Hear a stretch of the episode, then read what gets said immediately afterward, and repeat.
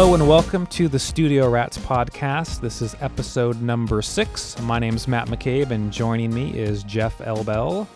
Hello, everybody. Why don't we start off by just uh, finding out a little bit what you've been up to, Jeff, and then I'll get a little update of what the heck I've been up to.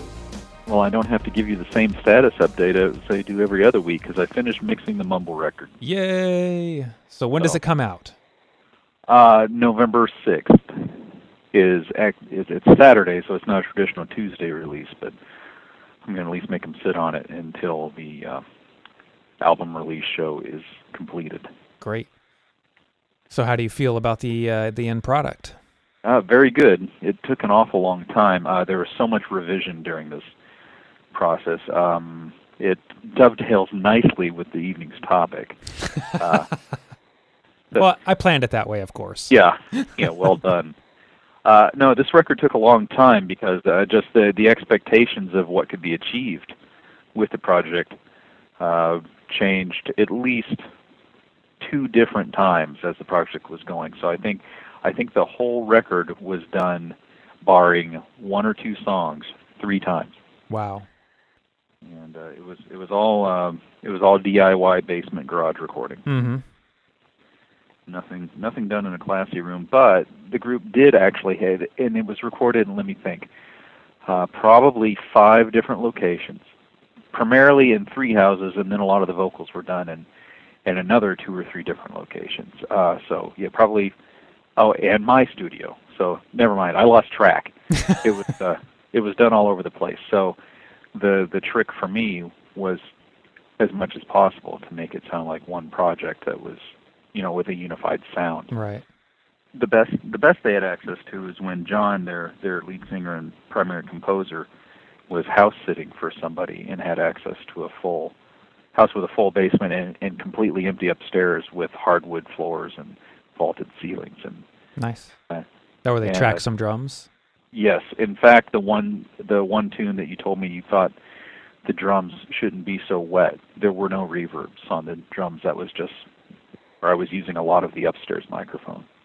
So that was spectacular, I thought, and and fantastic. We I wish we'd have been able to cut all the vocals there, but uh, we weren't able to do that. But we did we did our best with with a lot of the creative space that was available elsewhere. Yeah, well, I've I've listened to the whole album, and I must say, I mean, it really when you're listening to it, you do not get the sense that it was recorded in you know 50 different locations or whatever. I mean, it does song to song. You know, there is some variation, um, especially with the drum sounds, but I would say you know song to song, it it, it does sound like a cohesive project. So.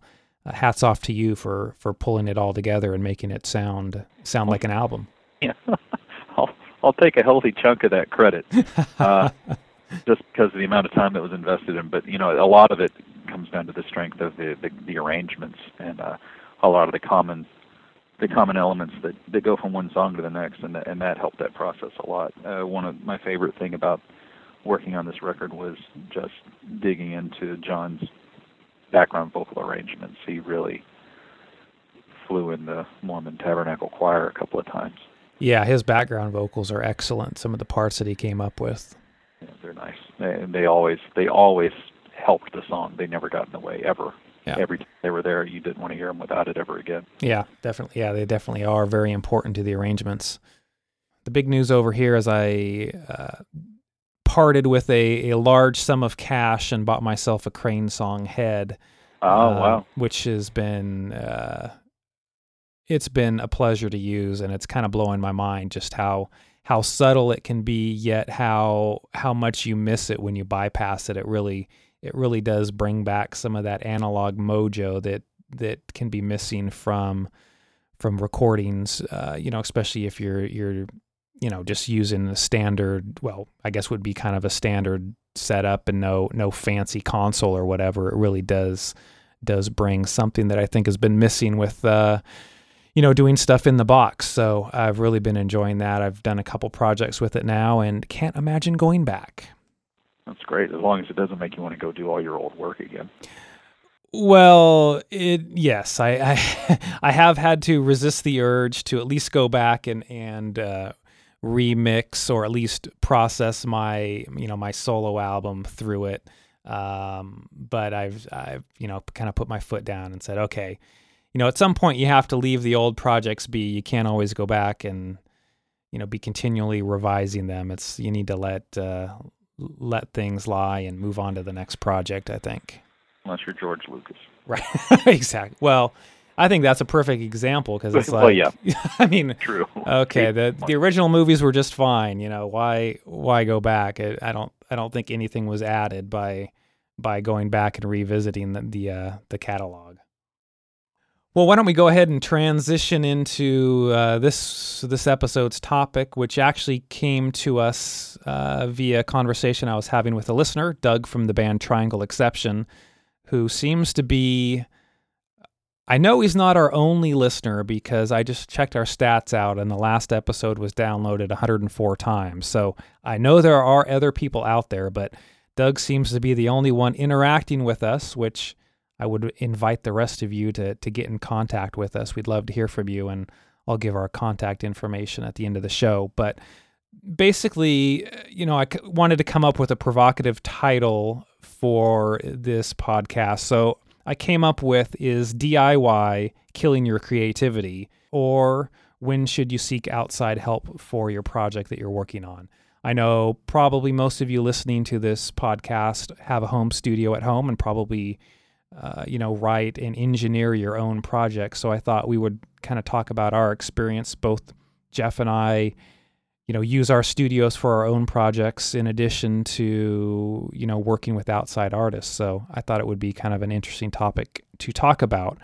So, you know, I don't know. Do you have any um, hard and fast rules, Jeff, when you say, okay, I've lost all um, objectivity with this project and need to bring in some outside help? I don't have any rules about that per se, excepting one, I really don't like to master my own mixes. So in that situation, I'll I'll I'll go to try to find somebody I know that's got a good room, good ears, good gear, and somebody that I can trust and interact with. But in but otherwise, I I don't think I've run into situations where I feel like I need the help and have to fork it over to somebody else because I can micromanage uh, till the dogs come home or the cows or whoever. Um, but what I do like is having access to a better room, and if I've got budget, I'd always rather track drums in a great room. And to some degree, you can get away with almost everything. Everything else would benefit in being in a great room, but I feel like I've got better control over things like guitars and vocals with the equipment and the space that I do have. I've got a good small space, but this space is designed as a is designed as a mixing and mastering room. So the acoustics are, are decent, but it I'm never going to get great live room sound for a drum in this space. So in keeping with the topic, is DIY killing your creativity? Now, if if the sky's the limit and you can go in and just free yourself to be nothing but a creative artist, then sure, having other people at your beck and call or, or serving you as a musician that's that's a great luxury to have to just go in and be able to play and not have to worry about engineering and and checking levels and am I clipping and is this mic placed properly? If somebody else can do that yeah what a luxury. But I, I haven't worked in that mode for a long long time. I miss it. I do miss it. So did I answer the question at all? Uh yeah I think so yeah. I mean I mean, really, I guess uh, coming from your perspective, it's more about. I mean, I and I guess really what it comes down to is that you really need to do an assessment of your skills and your abilities. If you cannot set proper recording levels to save your life, and all your recordings are clipped and distorted, well, obviously that's a case when you would probably need need some help, but I mean, it sounds like for you, I mean, obviously you're a well versed recording engineer, that it's more about, you know, seeking outside help in the form of maybe a different acoustic space or an environment to record drums right. that you know that your own room is lacking. And again, I mean, I think that goes back to, to knowing knowing your equipment, knowing your skills, and you know if for instance, if I needed to record an orchestra or something, I mean, obviously I'm not going to be able to do that here. I'm going to need to look for a facility to do that. So, you know, really, I think being honest with yourself and your abilities um, is is probably right. key. I think for people listening to the podcast, if they are finding that doing everything themselves is killing their creativity, they're probably looking for somebody at a professional level. You know, us being examples. Uh, we've we've been through all that, and they're probably going through the same place, uh, through the same trip, and they'll probably get to the same place we are eventually. And you and I both have experience serving other people who are in that situation. I mean, that's the reason that Mumble sought me out to work on their record is because they couldn't do what I could do. So uh, that that effort was stifling their creativity and ability to achieve their uh, their goal of making a, a good presentable record. I know one thing that I've tried to do in my own studio when I'm working on my own songs is I, I always try to have a vocal chain always plugged in and ready to go, and also a guitar chain are all, always plugged in and ready to go, so that I can just sit down, uh, enable you know track one or whatever, and I know I can record vocals. You know, enable track three and four, and I know I can can record guitar. And it was kind of interesting. I was just reading a book. Um, it's called Behind the Glass, and it's volume two. I think the author's name is Howard uh, Massey or Macy anyways, he was inter- interviewing the producer Daniel Lanois, uh, you know, most famously probably uh, producer for U2 and Peter Gabriel, and he said the same thing. He calls them stations. Well, he'll have a, you know, his piano station where the piano will always be set up and ready to go. He'll have his guitar station, bass station, and whatever.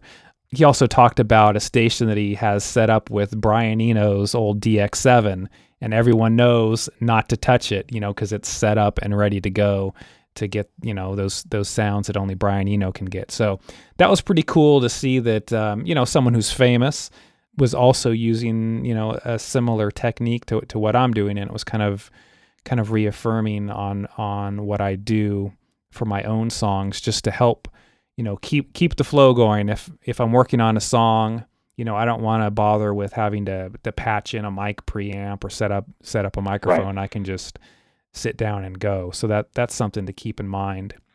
Sure, and that that again, that's another great luxury. A lot of people don't have enough microphone cables to have that many stations set up in their in their home rigs.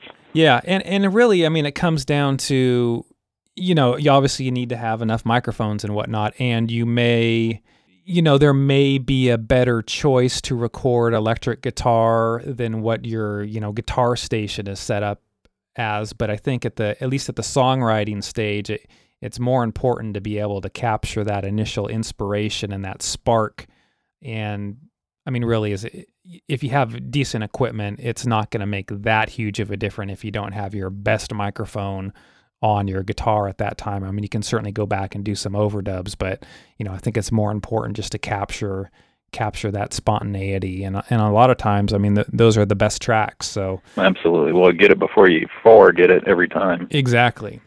And I know one thing for myself um, you know, again when I'm when I'm tracking, you know, working on a song, you know, usually as I'm writing a song, I'm also recording it in the computer and I'm kind of composing as I go along.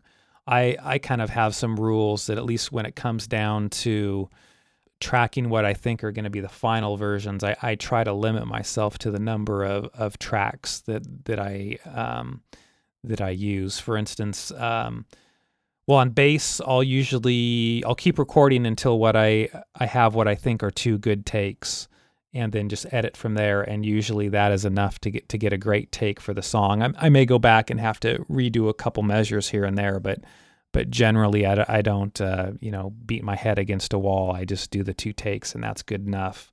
Well, see, this is where I thought we were going with the topic originally. Is DIY killing your creativity? To me, more translates to is DIY killing your efficiency or ability to finish something. When you're doing it yourself, of course, you have you can have unlimited options and unlimited takes, and you can just go and go forever, and it's never going to be perfect either the take or the mix or whatever. Right. And maybe that's really that's actually more of what I was getting at rather than killing your creativity. I think you I should have had you come up with that provocative title. but yeah, really that's what it comes down to. I mean, like you said, we have unlimited options, unlimited tracks. You know, how do you self-edit and actually get something done? Because I, at the end of the day, I mean, I think that's what's most important.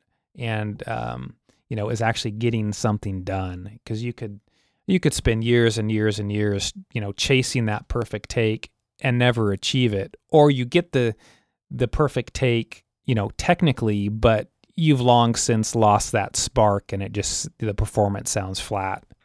Well, you know, I, I am a pretty good example of that. We said we probably wouldn't talk about it, but I've got a project that's been in progress for over a decade now because I decided it was going to be my layered orchestrated project and it wasn't going to be finished until it had everything in it that I wanted. And it's languishing because it's taking so long to do. And in the meantime, I've probably made I don't know, I probably 15 other records with my compositions either of my own or with other people. Mm-hmm. Because those had parameters set. You know, we said, look, and for example, the last Ping record, I said I'm going to make it like an old Kinks record, and those were recorded on eight tracks at their most extravagant, you know, and four track for for the bulk of the early material. And so uh, nothing is doubled. You know, everybody gets two takes or whatever, like you know, like your in your example. And if you know, if you could, you'd set everybody else up up in a room and you'd record takes down together and actually get a band performance. You know, just just imagine unthinkable. yeah, what's that? right, but yeah, but no doubling. So you, you you set some rules for your project. Okay, you make it a game like uh, was Eno's oblique. What what are what is yeah, oblique method of the oblique strategy? Yeah.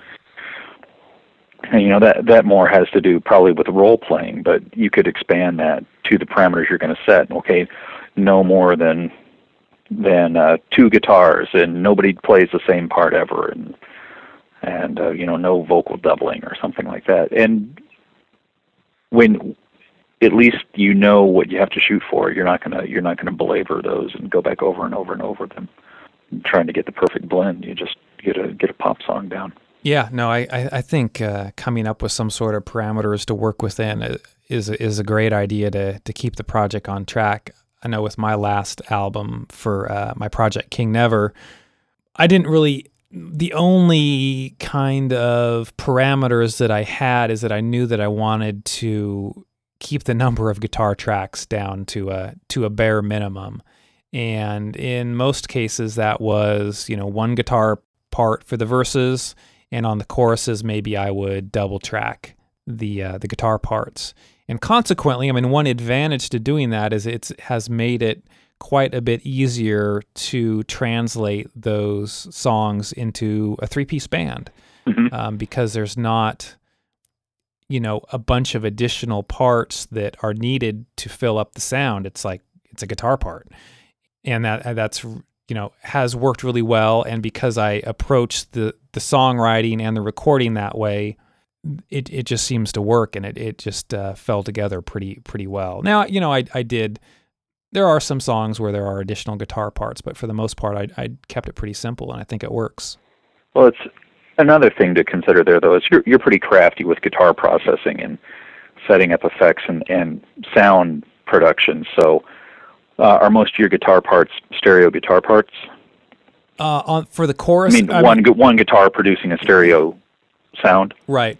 For the verses, typically yes in stereo. For the choruses, because I was I knew I was going to Mhm. be double tracking. No, they were, you know, two mono guitar parts. So, are you, and during the verses, your guitar generally right down the middle with your vocal. Yes. Did that ever give you any trouble?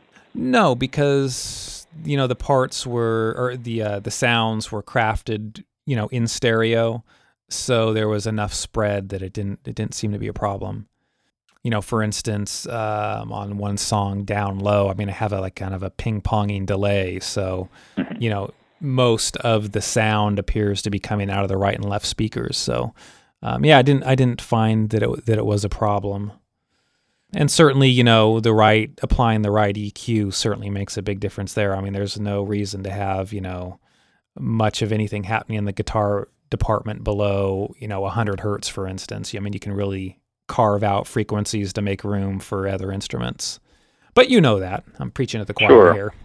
Well, you know, I was just thinking of what I would try to do if I were trying to uh, set up a very minimal arrangement with some jazz or bluegrass instrumentation. You know, if you if you had a violin or a saxophone, it'd be hard to put them straight down the middle with a with a vocal. Uh, You'd but I'm thinking guitar off to one side. If it's a trio and you've got bass, drums, and guitar, it would be pretty awkward to pan those. I'm wondering what situation I might be called into where I wouldn't be able to pan a sax or a violin, where it would uh, cramp the room of the vocal. Yeah, I mean, a lot of it I think comes down to arrangement too. You know, when you're working with a limited, you know, instrumental palette, you really do well. Actually, you know, any ensemble of any size, you you know, you really should be paying attention to the arrangements so that you know instruments aren't stepping on each other. I mean, you don't need two guitars playing the same exact part or if you want them to play the same exact part, well, maybe have one an octave up and an octave down. You know, make some space in your arrangements so that you can, you know, get stuff to work like that. Um, you know, and the, the the example that you were giving of, you know, in a three piece, you know, it'd be difficult to pan the guitar, anything dead center because it might sound a little bit weird. I mean, one thing that I did is I didn't pan the guitar part hard hard left or hard right, but I panned it, I don't know, say a little bit to the left and added a little delay in the right channel um, to kind of flesh yeah. it out. Or if there's a prominent hi-hat part and you're playing a really bright guitar part, well, you might be able to get away with panning that guitar part opposite the hi-hat, you know, because they might be filling up a kind of a similar a similar frequency range or at least um, you know rhythmic part or something. So there's some options there I actually find that using stereo delay is preferable to double tracking a lot of times. If you've got one good part and you want it to fill space in both speakers, then you can use a little bit of stereo delay to push the same part over to the other side, and it gives you that shimmer in space without without getting muddy. Trying to think, getting us back a little bit more onto the topic here. Yeah. Slight detour, but that's okay. I think that's I think that's some good information there. It it seems to me that one thing that a lot of DI, DIY projects seem to lack is kind of that professional sound when it comes down to mixing. That's one thing to keep in mind if you've tracked all your stuff at home and you're really happy or generally happy with the actual quality of, of each individual individual track, but you're having a hard time you know pulling it all together into a cohesive song that that might be an excellent time to you know maybe find someone to to mix your songs. It's well worth it. And if you don't want to just let it out of your hands because uh you know you it's okay to be a control freak when it's your music project. Uh really if it's all yours it's all yours and you can make whatever decisions you want. And there most people probably do have access to pro studios and mixers near where they live or hopefully within driving distance and you can interview some of them and say i'm i'm not prepared to mix my own project. I'm still learning the ropes. Um, would you mind if i come pay you to mix my record and i sit with you and ask questions and a lot of people that do studio engineering are are the studio rats and cave dwellers and if they don't want to do that uh, most of them seem to have the um, fortitude and ego to tell you no, they won't do that. but then the others might say, well, you know, the more questions I ask, the more time this is going to take, and I'm charging by the hour. So sure, come on in and bring all your questions. And that, that's that's just basically paying for private school and getting your mixed product out of it. And I wouldn't settle for a second-rate mix if I, if I had any any any way to avoid it. Yeah, and I think you know that kind of also goes back to knowing your abilities if I mean, you know, you have to be honest with yourself. If you listen to your tracks and can honestly go, you know what, this does not sound the way that I want it to sound, or you know, if you if you play your mix for some friends and they kind of go, oh yeah, sounds great, you know, that might be time when you, you we want to bring in someone else. And you know, another way an, another way to look at it is are my musician friends that I know that know I have a studio, or are they asking me to mix their, you know, to mix their projects? And that might be a good way to mm-hmm. kind of gauge uh, the quality of your mixes. But I think it, it it comes down to you really need to be honest with yourself. I mean, I know there's this whole, seems to be this whole generation, you know, the American Idol generation that is just completely clueless about their talent and abilities, but you know, I, I would really hope that you know it's it's time for some serious uh, self um, self evaluation. I mean, let's be honest, people. I mean, you either have talent or you don't, and uh, you probably, if you're honest with yourself, you you probably know what the answer is. And I don't, yeah. And again, speaking to the audience that we're speaking to, I don't think there's any shame in not knowing everything. I mean, it takes a long time to get to know. Oh, certainly. everything. I mean, and and, and and I'm not, I'm I'm not nearly there. So yeah, well, I, I mean, I know I've, I've talked with other recording engineers that I who I feel are you know farther along in, in their career path than I am, and they, you know, they still talk about you know, they read an interview with such and such engineer or such and such producer, and it gives them ideas. So, I mean, that's a great thing about recording music is it really, if it's something you love, it, it's a lifelong learning process, and you really should never stop learning. There, there's always new techniques to try. You know, there's always different perspectives on on how best to mic up a snare drum or whatever. So, yeah, there, I don't think there's any shame in asking questions and you know, admitting, hey, I don't know how to do this, maybe talk to a friend who knows a little bit more, pick up a book, uh, you know, surf the internet, see what you can find out. I mean, it's all, you know, all that stuff is empowering and it, it can only make make you better. You know, but if you have the attitude that I'm I'm the best, you know, well, you're you're probably not going to progress because you're not you're not challenging yourself. But yeah, I mean the the engineering community in particular. That's the thing I loved about going to the tape op and the potluck audio conferences. Uh, you know, there's a real brotherhood and sisterhood to the whole thing, and everybody seems to know that or recognize that everybody else in the room has something unique or special that they can do or know, or just you know, what's your what's your stupid engineering trick? Everybody wants to know the the individual secrets that everybody has because nobody feels like they've Right. got it all. Yeah, and that's that's great. I mean, I know I live pretty close to uh, San Francisco, and there's a you know there's still a pretty vibrant recording community there, and I've joined a uh, kind of a local. Oh, it's called Bar Map. It's like Bay Area recording, mixing, mastering, and audio production, and it's a group we meet about once a month or so, and we have guest speakers from well-known mastering engineers and other engineers and it's just a great way to network with other engineers. And you know there's people there that um, being an engineer is their full-time job and then there's hobbyists that are just learning. And so it's a really great great place to bounce ideas off of other engineers. And you know i bet you there's other other groups like that out there Yeah, out here, it's- out here it's EARS, the Engineering and Recording Society, or uh, I think that's yeah. what they are. Oh, and, and of course, you know, there's AES. Um, there's a Right. local chapter here that I belong to that that meets about uh, about once a month as well. So there there really are a lot of places where you can hook up with other recording engineers. If if you don't, uh, especially for students on college campuses, it's good to seek out and find out if there's an AES chapter locally. But there's a yeah, there's a, there are a lot of mentoring resources through through AES. well, I don't know. You know, I, I think we've kind of touched on the topic, and hopefully that's you know given some people some ideas about how to keep their projects on track. I, I don't know. So what is it? What does it come down to? What's the bottom line? Is DIY killing your creativity? And we're saying things like, well, don't let it keep you from ever finishing anything. Don't let DIY kill your creativity by making you so inefficient that you just work and work and work on the same thing while other people are, you know, producing album after album. And at the same time, don't let DIY kill your creativity uh, if you're spending so much time working on the technical side that you're not working on the musical side that's where it's a good idea to go out and find outside help. I think those are the two sides of the coin that we've touched on tonight. Is that Yeah, I, th- I think that's a great summary. And really, you know, as we said, there's no shame in asking for help. And certainly, if asking for help, for, you know, from someone to help you record something or mix something or, or mastering something, if that helps you get the project done, that's great.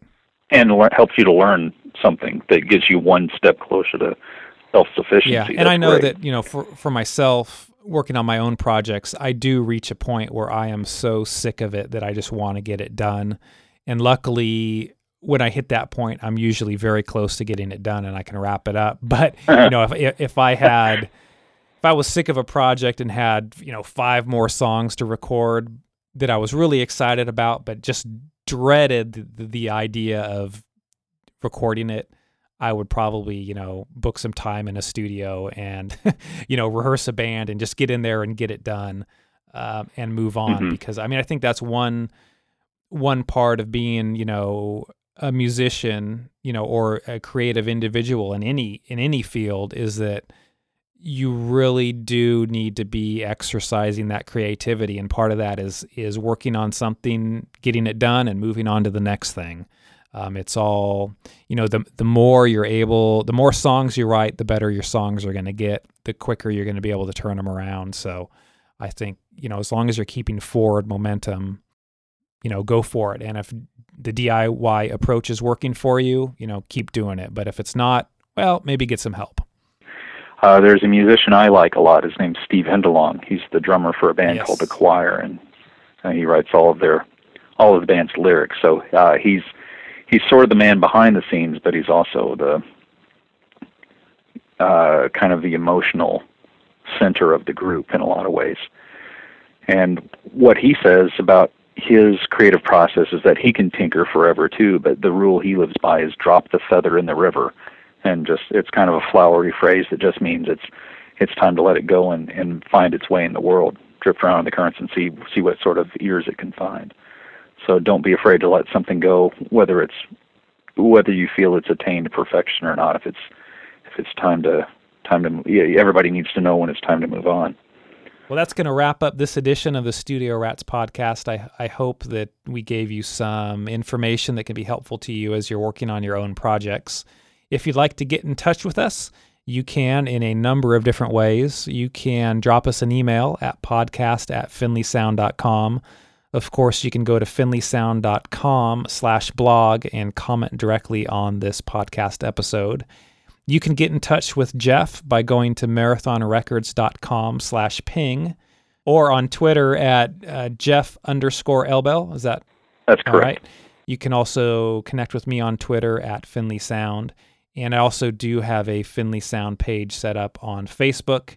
And probably the best way to find that is just to type in Finley Sound in the little search box. And we're the only Finley Sound on there. So that'll get you get you right there. And I did want to mention if you are in a band or or a solo artist and would like to have one of your songs featured on the podcast episode as our intro and outro music, please let us know because we'd love to get some new music on the show and it might be a great way to to get some exposure for your group. And I did want to give a special thanks to Mark Marshall who provided the excellent music for this podcast. The song was called Something to Believe in, and you can find more out about Mark at markmarshall.com. That's Mark is M A R K, and Marshall is spelled just like the amp, M A R S H A L L.com. So thanks for joining us, and uh, I think that'll wrap it up. Uh, thanks everybody for listening.